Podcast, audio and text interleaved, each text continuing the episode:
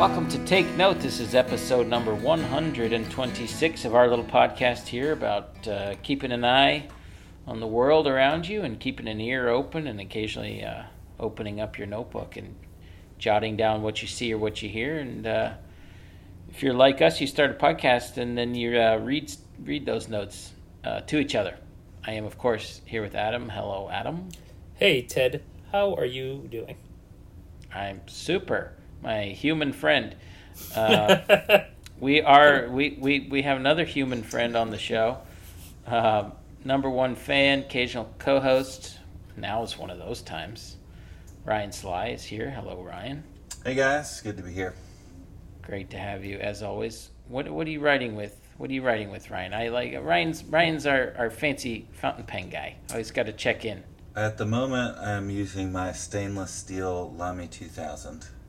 Oh, is it made of stainless steel? It is indeed. It's quite heavy. Oh, Lamy Lamy 2000. Oh my gosh. See, you're so much fancier. I'm even I was thinking Safari, but I didn't realize who I was talking to.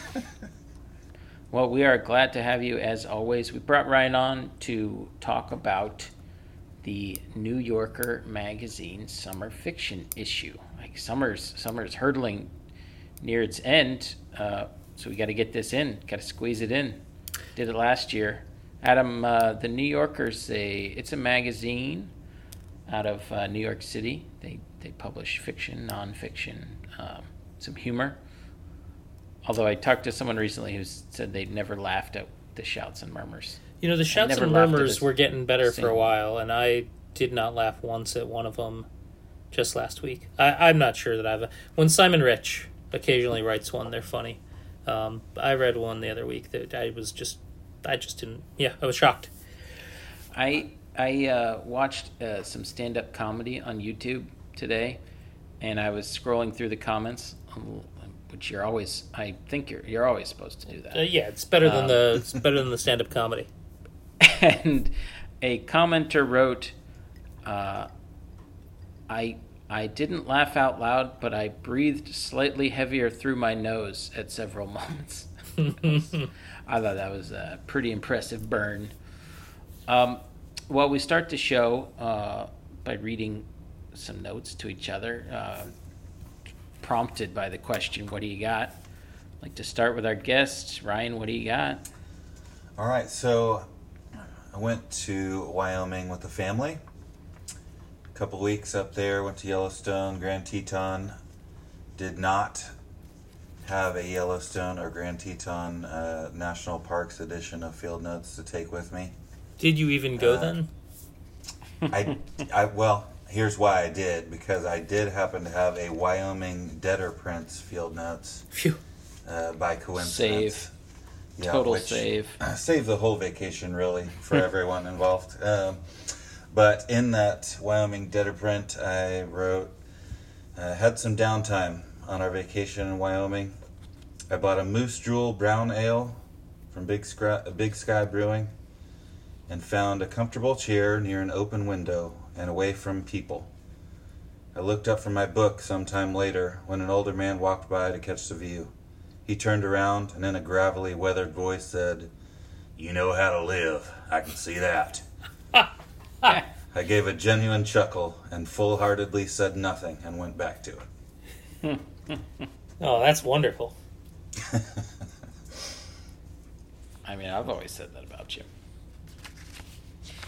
I mean, Do you do it I in the gravelly I didn't- voice, I though? couldn't disagree at the time. I it was feeling pretty good.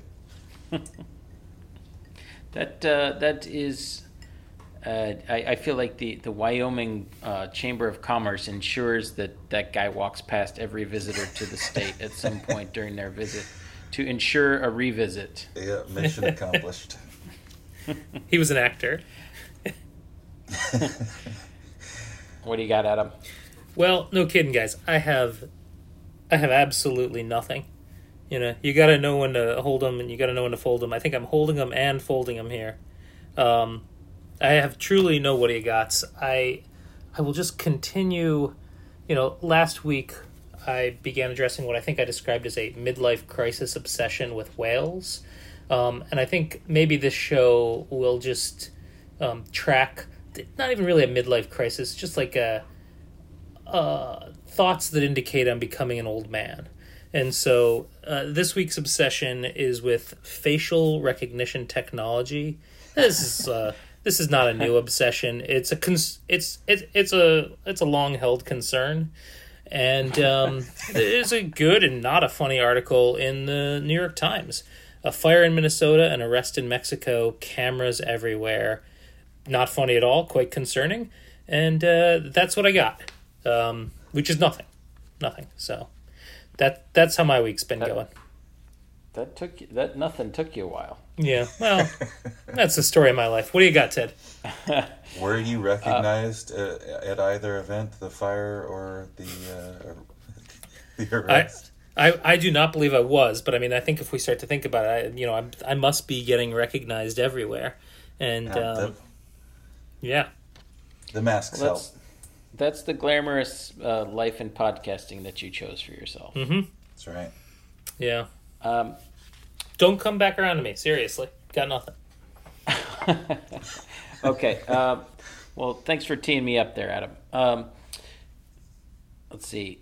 My next one. Uh, my favorite joke that I tell only to myself.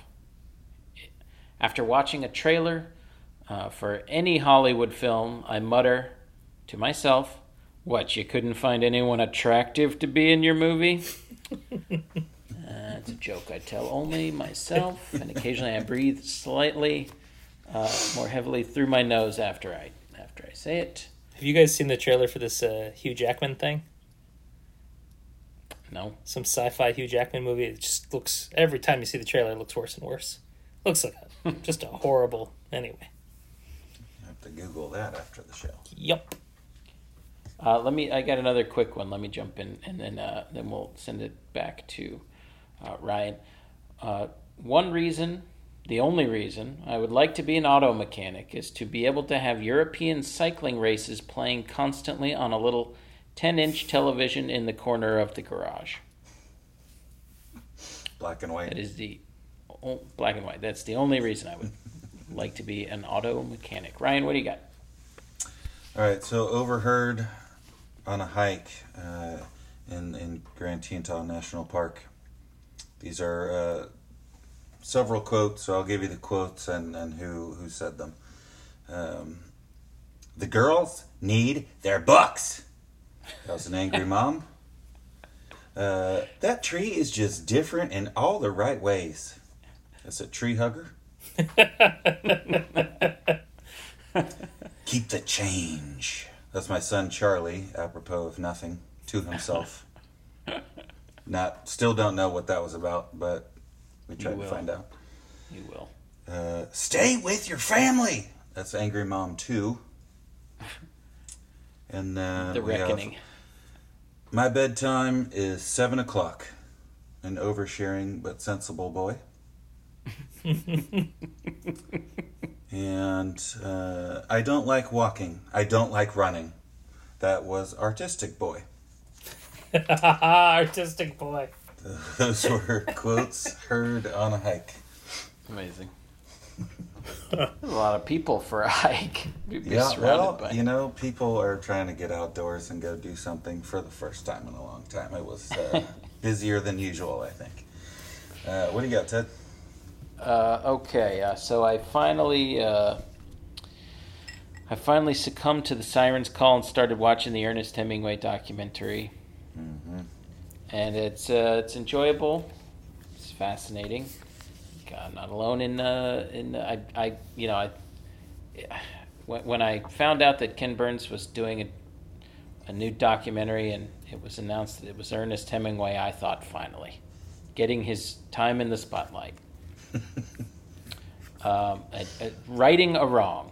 No, these are not my notes, but I, I, uh, you know, they, they show a lot of Ken Burns style uh, panning across handwritten letters and handwritten notes and handwritten, you know, drafts by Hemingway, and so uh, I, I did a little thinking and I came up with some tips how to write uh, like Ernest Hemingway, how to how to um, kind of capture his his particular handwriting style.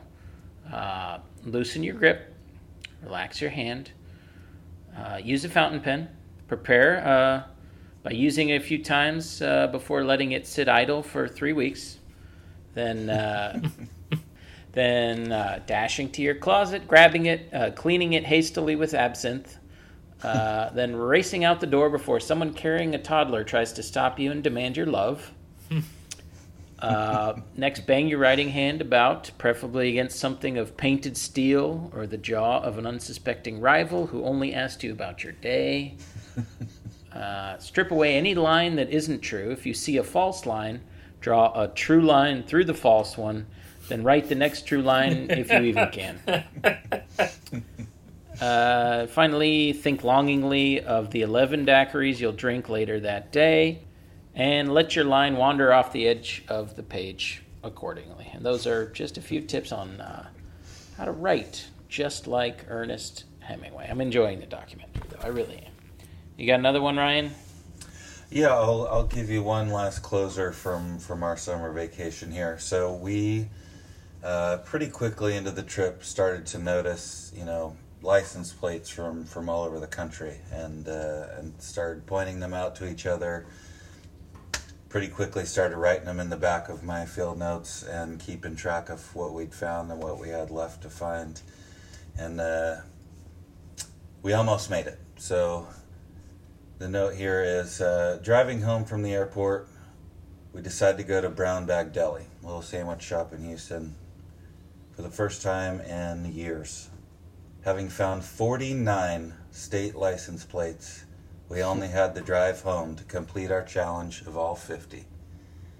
We'd searched diligently for the elusive West Virginia with no luck. I began to talk about how amazing 49 had been, feeling little little hope on the on the Houston highways. Interstate 59 no luck. I-10 nope, nothing. 45 nada. As we followed the Waze directions around to the back entrance to Brown Bag Deli, my daughter Brooklyn suddenly shouted, West Virginia! West Virginia! I slammed on the brakes, threw it in reverse, and parked in the driveway of a townhouse around the corner from our final stop after two weeks of searching is West Virginia. Amazing. Family piled out of the car, and I explained to the apprehensive owner walking out of the garage that our family has just tasted victory. We took our picture with Heather's phone, then with this stranger's phone, having gained his own bizarre story. We said thanks and goodbye and climbed back in the car, collectively relieved and incredulous. All 50 states and a bonus Ontario for good measure. Hashtag Griswold. Amazing. Did um, did your kids uh, unscrew the license plate while you distracted the owner of the car? Missed opportunity, but we know where he lives, and so we go back. He won't know it was us, unless, of course, he's got a ring camera, and then there's facial recognition technology. When he has your, he does have your photo. God, I'm gonna tailspin again. true. Oh no! Amazing stuff. All right. Well, we uh, we're gonna talk fiction. So there are three stories in the summer fiction edition. I'm gonna stop you right there, Ted. Sure. Uh, unlike last year's summer fiction issue, uh, I felt like there was uh, one story by Rebecca Curtis, one sketch by Marcel Proust. I think they even described it as a sketch, and uh, one excerpt from Sally Rooney. And uh, in a weird way, I felt like uh, we only got one story. the The Proust and the Rooney were their own thing, and I really liked the Rooney. Uh, but uh, I don't know. I, don't, I wonder if you guys got the feeling from these stories, from the two non stories, uh, that they weren't really stories. Well, so you think the Rooney? You're saying the Rooney was not a story per se. Well, the the Rooney was Yeah. was an excerpt from a novel. I mean, it is not a story. Well, yeah, I mean, I, I, I, I don't disagree with you in the slightest. Um, I'm curious to know your expectations for the issue, and then maybe, you know, w- what it is about these different kind of, you know, after all, it's called the fiction issue, not the short story issue. Oh, checkmate! Um, you got me, bud. oh, I'm not against you. Uh, we're we're together on this journey of self discovery. But but tell me tell me what it meant for you to kind of be disappointed or or to to find something different than you expected. Yeah, you know, I I I don't even know if I would say that I was disappointed. Um, but right. I may only be thinking of it because I was reading the three works of fiction uh, with the with the mindset of coming in and talking about them, and I was remembering the stories from uh, last year. One of which was an Ernest Hemingway sketch that I think eventually became I don't know if they called it a sketch last year became the Old Man and the Sea, maybe, um, or it was an That's early right. working on something like that. And so, uh, you know, as I was thinking about how we would talk about them, I thought that in some ways it might be harder to have as much to say about the Proust, and, and maybe not so much the Rooney, although the Rooney story I really liked, but it just makes me want to read the novel. So, yeah, well, I, I, also would say that my about... relationship with the New Yorker is an odd one in that, uh, you know, maybe like everything in my life, but even more so the New Yorker, I really overthink it. And so, you know, the Rebecca Curtis story, which we'll dig in on, is very like of the moment. And I remember that mm-hmm. last year there was a short story that was very of the moment that involved uh, Harvey Weinstein, unnamed. And so right. I start to think right. about whether they do these things on purpose or not. Why don't we start with the Proust, um, which is really only yeah, it re- it's only a few pages long, um, and truly felt like a sketch. It's called Young Girls. Uh, it's it, this you know a narrator uh, kind of describing his experience in a seaside town, being enchanted by this group of, I guess, kind of wealthier um, young women and the the aerobics he goes through to try and capture their attention and to sort of uh, rise above his class and, and kind of flit into theirs uh, I mean, you know, just piggybacking on your what you're saying. I mean, it's a sketch, and it's hard to imagine. You know, I think when you see something by Proust, I mean, his it's so backloaded, and it's so uh, just just seeing his name on there, it beca- it becomes significant because of that alone. Um, and you know the the merits of um, the piece itself, I think, are debatable. I mean, I I, I thought it was a pleasant sort of atmospheric piece. Um, but yeah, I don't know if if it had the intensity of maybe what I would think of as a short story that was, uh, you know, meant to really be kind of an intense um, reading experience in that same way what I've been thinking about this for weeks, not weeks. What I've been thinking about this for a week is great. They we're in the situation of having to like be the idiots who are knocking Proust in talking about this story. uh, Ryan, so Ryan, what did you think of the story? Yeah, I have no problem with it. Oh, great, um, good deal. Oh, you've no. always been a Proust apologist.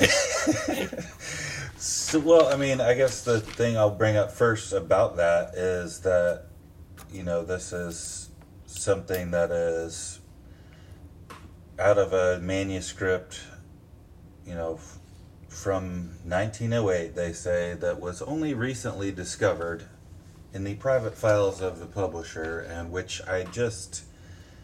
This sort of thing always baffles me that, that, that that's even possible. Right. It's like, okay, well, I've had it in the cupboard or something for 113 years. Uh, oh, there it is, that Proust manuscript. I've been, I, have been looking for that for years now. right. Um, My grandfather mentioned it might have been it's uncovered. but I mean, by nature of the fact that it was never published and and you know ostensibly incomplete, it, it is, I think, okay, and people will give it a pass that it seems incomplete. It's just like a, as you say, it's a, a sketch. It's it's just a picture of a story. It's not really a full, you know. There's no yeah. beginning, middle, and end to it, really. But it, I did rather enjoy it, honestly. Uh, mm-hmm. There's a lot about it that I found really funny. What did you uh, find about it that was funny? I mean, not. I'm not. I don't mean it like. What could you have so, found about it that I was mean, funny? But What did you like? He's, you know, there, there's some interesting things that he says about the town to try to describe how homogenous it is, where he's saying, like, you know, everybody knows everyone else and everyone leads the same life. And, and, and then he goes and says, and we meet up four times a day to play the same innocent beach games. And it's like a, That a, one- a, that a funny hard. exaggeration to me. That one, Um, that one hit me hard. That's where I felt like, oh boy, yeah. That's uh, just But- got back from a beach vacation, and I played catch with my son about six separate times in each given day. But then there's things like, you know, he doesn't even, he admits fully he doesn't really even need to know these girls. He just really wants them to think highly of him. And, uh, and something about that concept, he's just like, somewhat, you know, inse- insecure with who he is. That as long as he feels like they think that he is more than he is, then he'll be happy. And, What- uh, I- mean, I thought what what was brilliant about this as a sketch was, and th- these are the lines I underlined as I read through it, were, was that, you know, i- at his age and perhaps even unique to him as an individual, not in a universal way, he didn't he didn't care this this character. Uh, how ridiculous he was in their mind. He was just satisfied to be in their mind at all. right. And he said, one of the lines I underlined, they knew, had had etched into their memories, thanks perhaps to the taint of ridiculousness, what I what I'd wanted them to know. And then at the very end, he says, uh, I had an identity for them. I was the boy with the parasol, even though Monsieur T's friendship hadn't legitimized me in their eyes. So it's like Yeah. all of his gyrations to, you know, break down the bar- barriers of class at the end of the day didn't even he, he, he didn't even matter to him as long as he could kind of uh, be strange and and unique. And I mean that that to me is even more interesting because it it says something about that character that you know imagine them as an adult you know where it's not so much the trappings of class it's the you know making a fool of yourself and putting yourself out there uh, starts to be your value system and then where does that lead you in, in your life? I think thinking about that in a young person is kind of fascinating. Yeah, I, I was kind of looking for what you guys got out of this story the whole time, and in fact, I, I Ryan, I, you had mentioned you may end up you, you had read them a while ago, and you might end up rereading them. And while I was reading this one, I was kind of jealous that uh, you might have had the time to to read them twice because I I thought there was more to get out of it. Um, I, I was also just at times a little bit just confused by things. The whole uh, the parasol thing and the embracing. I'm gonna forget the name of the guy that he's embracing, but it, it just it threw me off a little. I did um. I did. I I noticed that he was pining for a red haired girl, and it reminded me of Charlie Brown, and I liked that. I liked the idea. I don't know about uh, In Search of Lost Time if there's a red haired girl that's uh, that the character because they say that this is a sketch that I think inspired uh, that book. Um, I it would be great to learn that um, Peanuts was um, inspired by uh, Marcel Proust. It seems like there's at least a slight possibility now. So uh, I, I, I liked that a lot. And then there was one sentence in particular that just the structure of it, it did something that I really recognized that like would not come easy to me. It's a long sentence, and I'm going to read it. It's really the first half that's really what struck me. Um, we were making our way home along one of those streets shaded by plane trees, from beneath whose foliage the windows of the pastry shop, the shellfish shop, the shooting gallery, the carousel, and the gymnasium smiled at the sun, where one is caught off guard by the tram from the seaside passing through the trees on its way to the countryside. When we ran into the Viscount of C, who was staying in C for several weeks and was walking home with his daughters, two members of the famous gang of girls, the prettiest two, perhaps, one of whom was the noted redhead. Um, and, the beginning of that sentence, where he is like, where he's found an efficient way to describe the city um, and the view of the city, um, the town, I guess, and all the things that he sees. Uh, that made me very I don't know. I wanted to learn from that sentence. and it it, it he uses the sen- the structure of the sentence to to sort of pull back the the the image. I don't know. I'm not quite sure how to say it, but all right, scratch the beginning of that sentence. He he uses the structure of the sentence to create dramatic um, progression too. I think is what's fascinating about that. You know, you the, the grammar uh, reveals another detail that's actually dramatic and not just descriptive, which is pretty fascinating. I mean, I, I enjoy it for its. I think it fits into kind of a tradition of, um, you know, like seaside, seaside summer adventures by young people. You know, from Chekhov to Colson Whitehead. I like it's, it's a nice milieu, I think. Um, and so to me, It's it was the- enjoyable. I recognized kind of that realm from the get go, and I think reading it in the summer um, adds to that experience too. But why don't we jump into let, let's talk about the Rooney and then The finish. stories unread messages. I um, the novel comes out. The new novel, her third novel, comes out in a month. But there is so this is the story of a young woman and a man who uh, she has known since she was a child, and they're ne- never really being able to become a couple. Um, well, I mean, I guess the never really being able to become a couple is just like kind of the middle of the story until they they do couple off. Couple off, yeah, that's what Ooh. that's what a human would say. Um, but the part of this story that I um, that I really liked is um, I don't know a, a couple pages into it, we get this section that just takes us through Eileen's life from childhood until she's 29 when we get back to where the story began. Um, and it's done in I don't even know. It's it's done in this very efficient way where, uh, I mean, I wrote something in my notebook about it when I was reading it, but where like years pass in sentences or something. Uh, what did I say? She writes a long history of the characters in very short sentences. Many years can pass in a single paragraph, and uh, there's a interview that the New Yorker did with Sally Rooney where she said that this is her favorite part of the story too, and it is in the novel, and it kept moving around in the uh, novel and it kept getting rewritten and she doesn't actually think it's necessary at all. Um, but she was she enjoyed it so much that she decided to keep it in there. What did you guys think of the story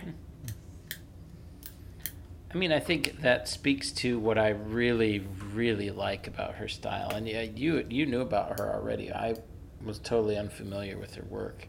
Now I'm a big fan.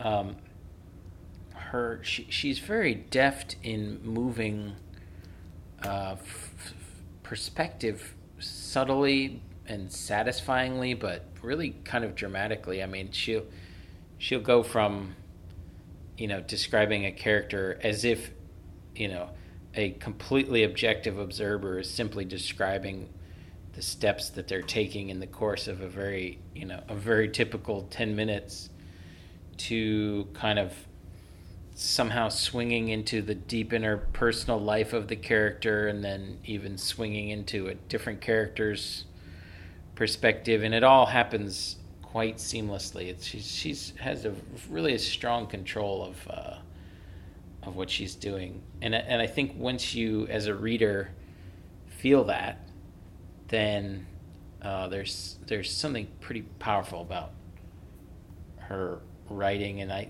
it's sort of compounded by her not using quotation marks which can be infuriating but and you do you really do have to focus because she'll you know she'll have a long paragraph where dialogue is just buried in there but she's so skillful at writing sentences that it feels incredibly natural and never confusing.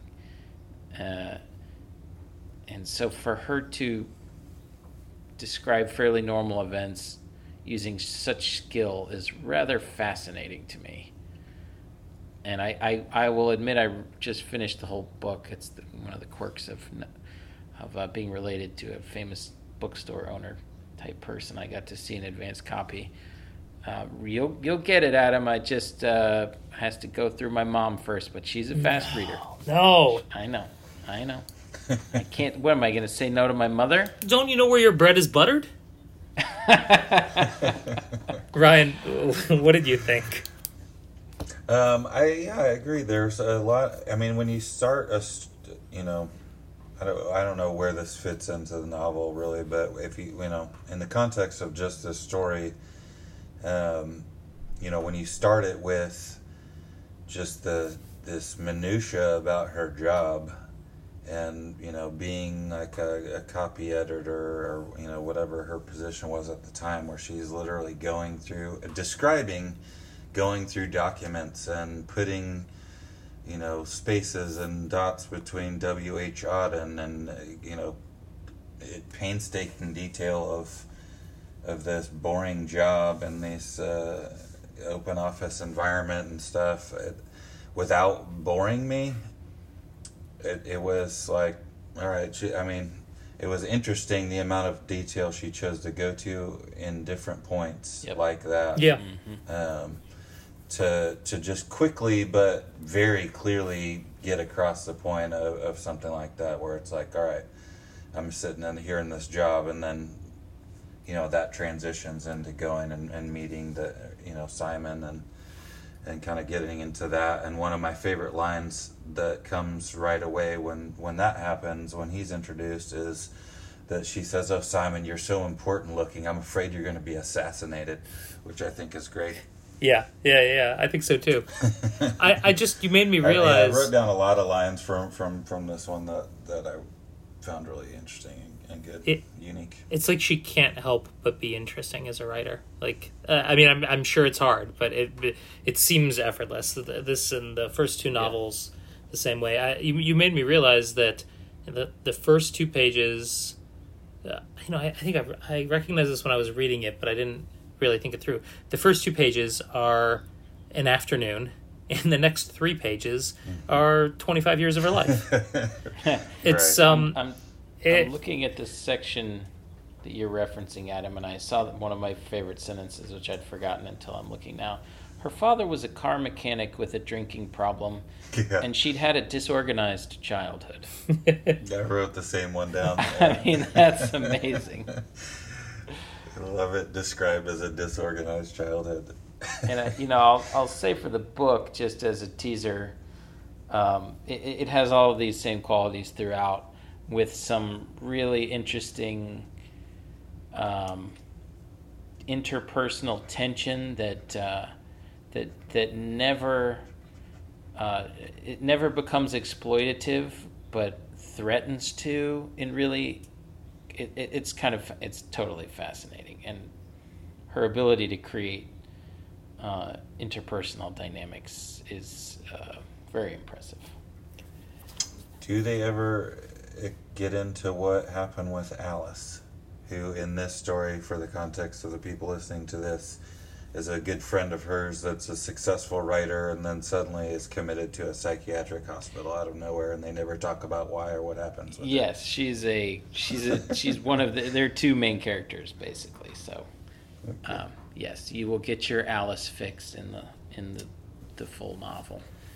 Very good. You know, I had not heard of Sally Rooney before this week either, and suddenly I'm hearing about her constantly. My wife just ordered some books of hers. We're watching this uh, TV show, Normal People. Yeah, I think based sh- on her novel She's on Hulu. famous now, I think. yeah. Apparently, her after her so I, I learned of her right before her second book came out from a new yorker profile by uh, lauren collins actually and Huh. who uh, we, we follow on twitter she might even follow us um, probably not I think she, she maybe she she did maybe for a brief period. I haven't That was checked kind to of see if she unfollowed yeah us. yeah um, yeah whose week is it to check who unfollowed us uh, She she has a great newsletter, by the way. She does You have a sign great up for her newsletter. newsletter.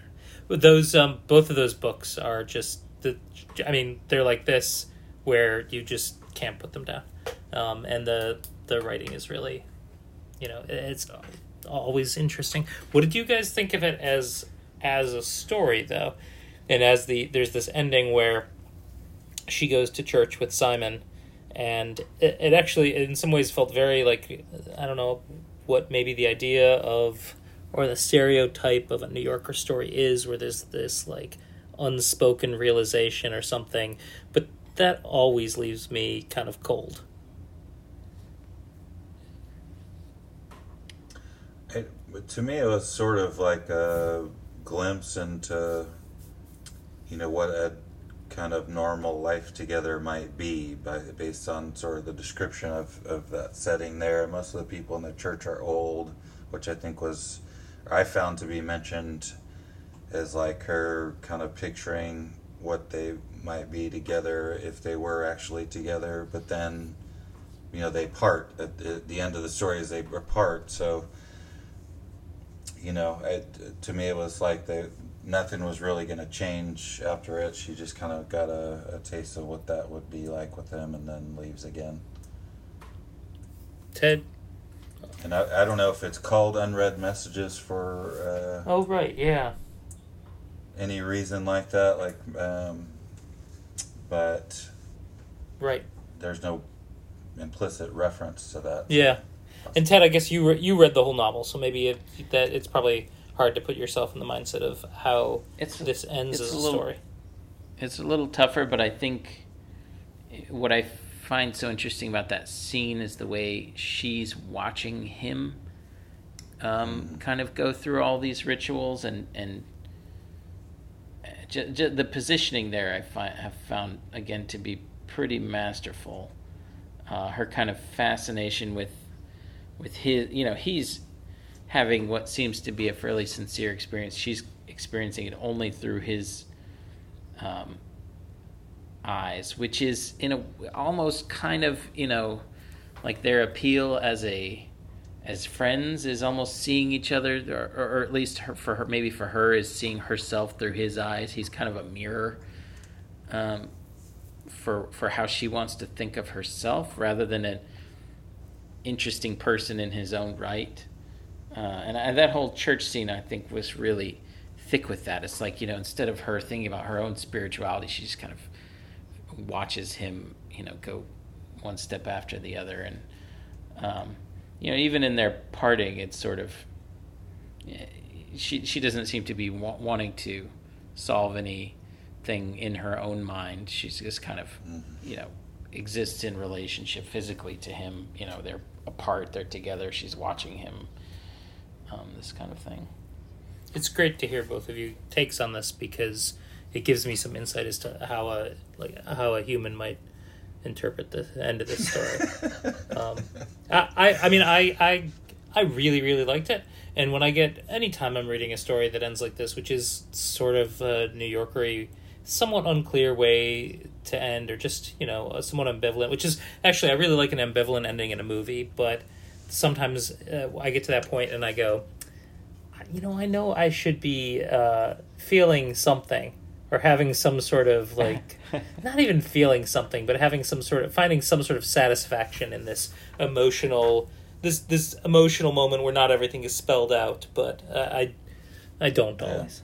Well, I, I had a similar feeling about it though, Adam. I mean, just as a, a piece of something broader, yeah. it definitely feels that way and and it's like I, I'm like I like it, but I don't really know why it works. Um, I think a lot of it is just the, the languages and, the, and and some of those sort of weird structure choices that, that we've been talking about. It's like oh, it's cool. I you know as a story, it's not necessarily satisfying, but I still enjoyed reading it. Yeah.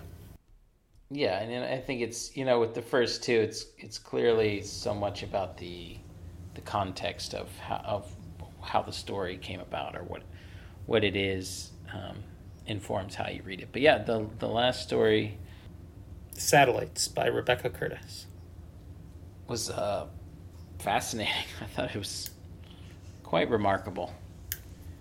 Uh, quite remarkable in that you liked it, or fascinating in some other sort of sense. Yeah, no, I mean I really liked it. I was I was uh, I was totally sucked in and just sort of mesmerized and uh, and felt like I was just there.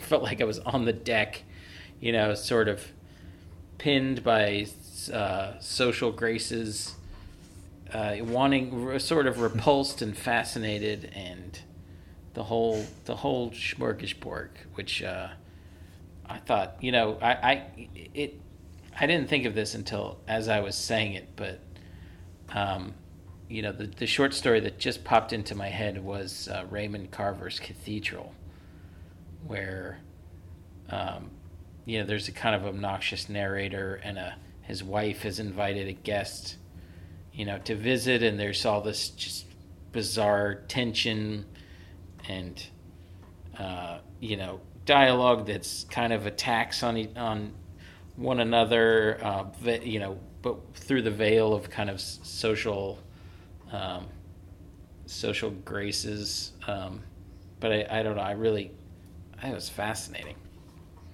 What'd y'all think of it? I don't think I liked this story. I think I liked the other two much more, but I'm not sure. And I think I was sucked in by it. And so, if you're sucked in by a story, like, is it maybe your quibbles don't matter, right? Maybe your little quibbles with it can't outweigh it. I the more the further I got though, I was trying to figure out if uh, these are supposed to be caricatures and it seemed like there was a lot of exaggeration about like the hundreds of thousands and the million paid in yeah um yeah. And, and so at some point i just wondered it like if other things and other behaviors of the characters and um i don't know the way that they uh, were talking about their well, I guess one character's sex life, maybe both of their sex life, was supposed to be some sort of caricature. And then also, the, I, I stopped on this the waiter at the restaurant uh, who was just um, very shitty at the one guy for not having a phone and for spreading germs. And it just seemed unlike I mean, I'm sure there have been waiters like that, and I'm sure there are difficult waiters. But again, it just seemed to me kind of like a caricature, and that kind of kept taking me out of it a little bit. Um, but but I was sucked in, so you know maybe I should. Maybe my quibbles don't really add up to anything. Um, I mean, Ryan, that, what do you that, think? That moment with the waiter was the moment where I was taken out of it, where where it felt okay. Uh, satirical or something that went beyond the realm of kind of the the human. I, I I'm totally with you. I think the the hyperbole was a just a fascinating device. I mean, I think the cumulative feeling in my head was like was was how you how you characterize people who don't play by the normal rules of like the nuclear family and you know what what's the what's the end point of someone who's capable of making lots of money while also uh, just uh, caring so little about you know the fabric of of uh, family and and community like where does that go i mean i mentioned i was watching the hemingway documentary you know this is not far off from from the life that Hemingway sort of made for himself. You know, there was a line in one of the early ones where they say, you know, Hemingway always found his next love before he dumped his previous love. And you're just like, wow. But th- this, I think, le- it left me with that same sense of wonder like, wow, they really just are, are working with a different toolkit here than me, at least. Adam, can't speak for what you do in your private life. That's your business. Ryan, you go off on your vacations. I don't know what you do out there in Wyoming. Ryan, did you take these characters at face value?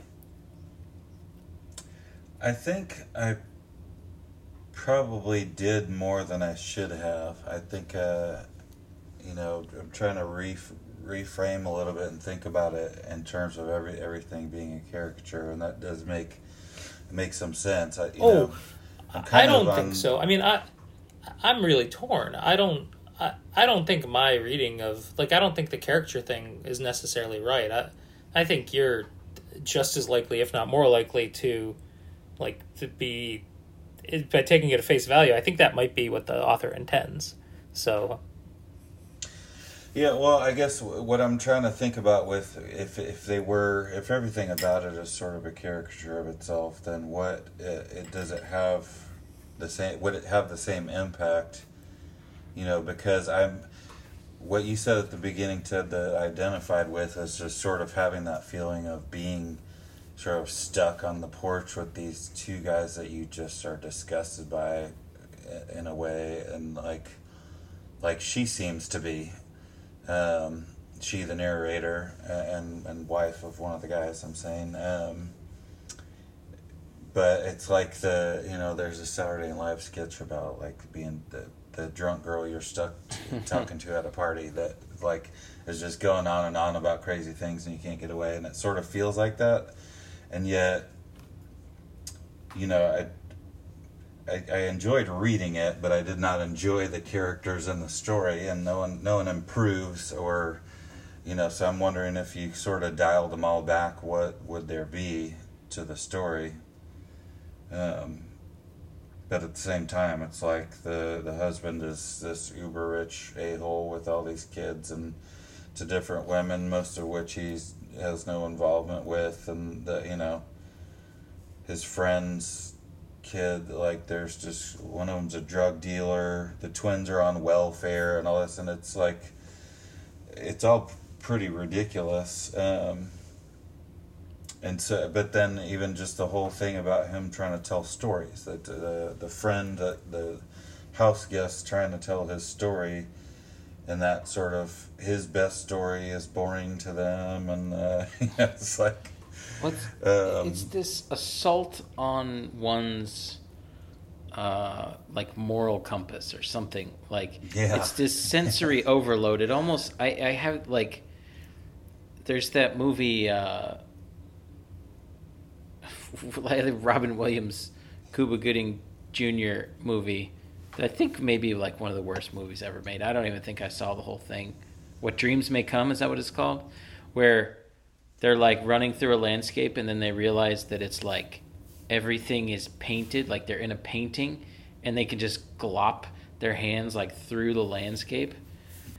But i had this feeling like everything in this story is just like glopping like just boozy and sweaty and sunscreen and like psychological like nobody like everybody's uh, interconnections are so amorphous and gloopy. I just had this strange feeling that way as I read it, like kind of I don't like you can't get out, like it's just hanging on you. Was, I thought as a as an exercise in creating that feeling, that kind of weird suffocating feeling, I, I, I thought that was like successful within that within those confines. I didn't I didn't care about the characters particularly. I didn't uh, wish them to behave one way or another. I didn't really care what this this uh, narrator was up to or what her motivations were. I mean, part part of the other thing that took me out of it slightly was the presence of a child within all of this, and it's like, oh, she went yeah. and kept drawing and came in and left to keep drawing. I'm like, that's not. You can't have a child around and have it have that be the experience, or uh, that was almost more disturbing than all of the other details. yeah, that, that was bizarre. I did enjoy the part about Achilles, the, the friend Achilles booking a private jet to go buy a golden doodle because of the constraints of COVID. I mean, it was a remarkable passage, like many of the passages were. No, truly. Um, there were. So where I, does it end I up? laughed. I, I mean, there were there were a number of times that I laughed in it. Um, I did like uh, including the the knives were hungry biters. I mean, I really liked yeah. that part. You know, it, it kind of I I when I read the story like this and I it's interesting. I can't figure out if I'm supposed to take those characters seriously or if I think they're an exaggeration. And I think I could like maybe I'd like the story a little more if they were supposed to be an exaggeration. But if they're not supposed to be an exaggeration, then kind of a insulting the author by assuming they are not insulting but like criticizing the story with your um, with my miss with my assumption that's not correct you know it's just hard to know whether to how much you're supposed to take the story at face value and then i think like well the new you know the new yorker they've chosen to publish this. So someone has figured out what they think it means, at least. But maybe not. Maybe they're just happy to have a story that really sucks you in. Well, I mean, I, I think it is a story about, uh, like, you know, Trump loving folks, loved by a narrator who maybe maybe is ambivalent or maybe doesn't. I can't really remember. Uh, but but I mean, it has to be. It is a caricature in a certain way. I mean, there may be some people who are like this, but it's a. These are sketches of people who, who, inflame. You know, some people from a certain political viewpoint are are are inflamed by it, and we think to ourselves, "Well, these are the type of people who are voting for Trump." Um, but but at the same time, you know, if you were sitting sitting there with these folks, you know, would you would you stand up to the 20 year cop, uh, you know, who's probably pretty charming and has all these stories and say, I disagree, you know, like what would your response be or what, what's your feel? I don't know. I, I think, you know, the caricature component can have serve some kind of purpose for like what you bring to it as a reader and and how harshly you're judging kind of their you know their promiscuity or their whatever or, or the wife is judging but then you're judging the wife because she Yep. after all is married to this guy you know it's like i think it does some interesting work in in you know where where you come where you judge people from and where you're coming to it as a reader like i don't think it's devoid of interest just because it's caricatures Yeah, I I, think, mean, maybe that story is really trying reader. to kind of put you in that position to figure out, you know, to put you in Yeah. a position of, you know, maybe it's exaggerating on purpose and sort of testing the reader. I I just, you know, no idea whether that's the sort of thing that's intentional or not. And I guess why does it bother why does it bother you so much whether it's intentional or not Well, no, no, no. I mean, because I think I'm trying to figure out whether I am naive in thinking that the characters are caricatures, right? Am I, uh, um, am I so out of touch that uh, that I um, just assume that this that these characters are not realistic characters, uh, or is you know is some of it played up on purpose? Um, well it's interesting to me that you're you're worried more about whether or not your reaction is is right rather than just having your reaction or or Well, okay, yeah. My reaction is The words that are it- the- the words on the page are- right. My reaction is words. that that uh, the caricatures completely take me out of it, and for Yeah. everything that I like about it, overall, I'm like, what the, what is this garbage? Um, yeah That I mean, that's my reaction. own that Yeah, own that feeling Yeah. own that reaction that that that is my reaction. i think that's valid Well, and what is so? What do you think of the ending? Because I mean that that, that I think it, it ties in a little bit with that because uh, this whole time he's been Tony, the friend, the house guest, has been getting these calls. He's ignoring, you know, 20, 30, whatever calls. And it, it's a running theme throughout the story, and then ends with him answering a call from his wife, who is trying to convince him to get a to reverse his vasectomy and have kids, though she has a contract Well, to do so. I did not realize until just now when you said it that all of the previous calls were also from his wife. I think you're completely correct. It's not sp- it's not spoken in the story, but I had I think when he picked up the phone and put it on speaker and it was his wife. Well, I don't know because the other calls were blocked. But I mean, I think that's an I I hadn't thought of it that way that he'd been avoiding the calls from his wife the whole time. Could have been, Yeah, might yeah. not have been. Yeah. Don't know. They don't say, but I mean, it just kind of it puts an exclamation point at the end of it to me that it's like this guy's despicable. Yeah.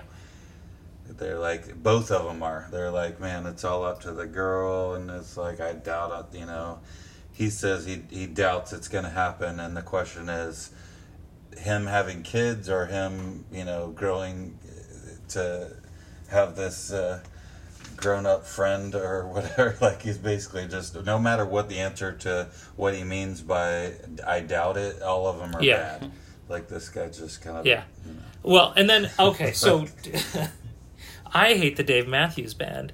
I, I don't know that I hate him, but I, I really don't like the Dave Matthews Band. Oh, the- um, yeah. and so I, d- d- I mean, part of me, in the same way that I believe these characters are a joke, um, I think that Dave Matthews Band crash into me. I mean, I think. I, uh, I, I think that that like to me it lends credence to the idea that the whole thing is like a joke. And and she says it's the yuppie ballad that her uh, the the narrator says it's the yuppie ballad that her husband hated but that she didn't. I, I mean is what you can kind of read into that. Oh, but um Hey, I mean, I I had my Dave Matthews Band phase, but what what could be more horrific than an acoustic guitar version of "Crash Into Me" played by the neighbors at the beach? Right. I think we can collectively, universally agree that that uh, that is as despicable as these characters.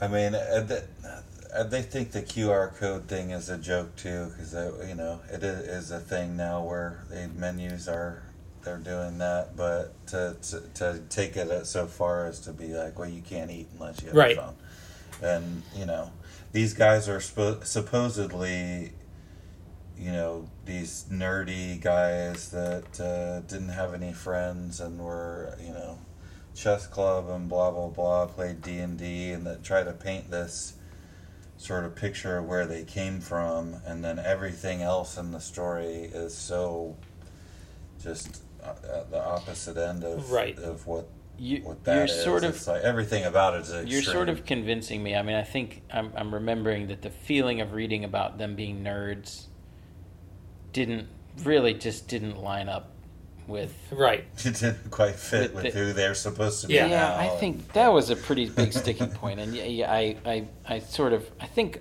I think in my mind I was like, I'm gonna let that go because I'm, I'm sucked into their, their dialogue and their crazy dynamic, but that, that didn't work at all. Actually, now that I think about it, it made no sense.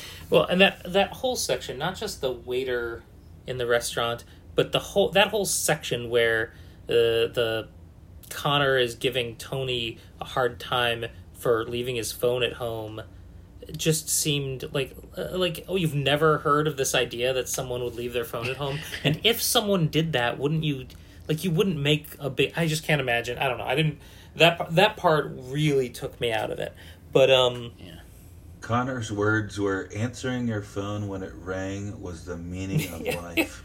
Which I thought was an interesting line, but it's not like something anybody Yeah, would ever. that's, that's why I wrote it down. I mean, I you know, as I think back on this story, I think what I loved about it was these these characters whose whose only currency was like talking about was talking about their lives. You know, like they they did have interesting conversations and they pushed each other and they they you know they gave each other crap about their own mistakes and then they had to you know confront theirs like i think they were uh, like swimming in this very interesting value system you know that that i think that you know that's ultimately what sucked me in and in a, a way i think the exposition the stuff that existed outside of that was a little more uh, a little you know shoddier um, but what I what I feel about it, what I remember is the way these